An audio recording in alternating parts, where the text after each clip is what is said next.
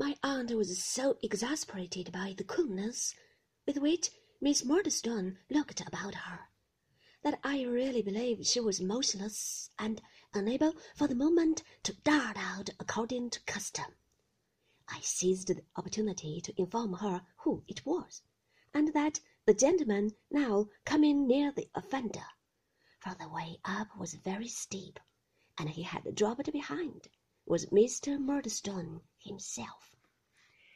I don't care who it is, cried my aunt, still shaking her head, and gesticulating anything but welcome from the bow window. I won't be trespassed upon. I won't allow it. Go away, Janet. Turn him round. Lead him off.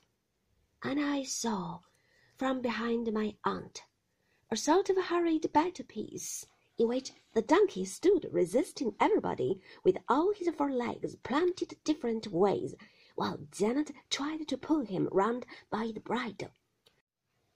Mr. Murdstone tried to lead him on Miss Murdstone struck at Janet with a parasol, and several boys, who had come to see the engagement, shouted vigorously. But my aunt suddenly descrying among them the young malefactor who was the donkey's guardian, and who was one of the most inveterate offenders against her, though hardly in his teens, rushed out to the scene of action, pounced upon him, captured him, dragged him, with his jacket over his head and his heels grinding the ground, into the garden, and, calling upon Janet to fetch the constables and justices that he might be taken, tried and executed on the spot, held him at bay there.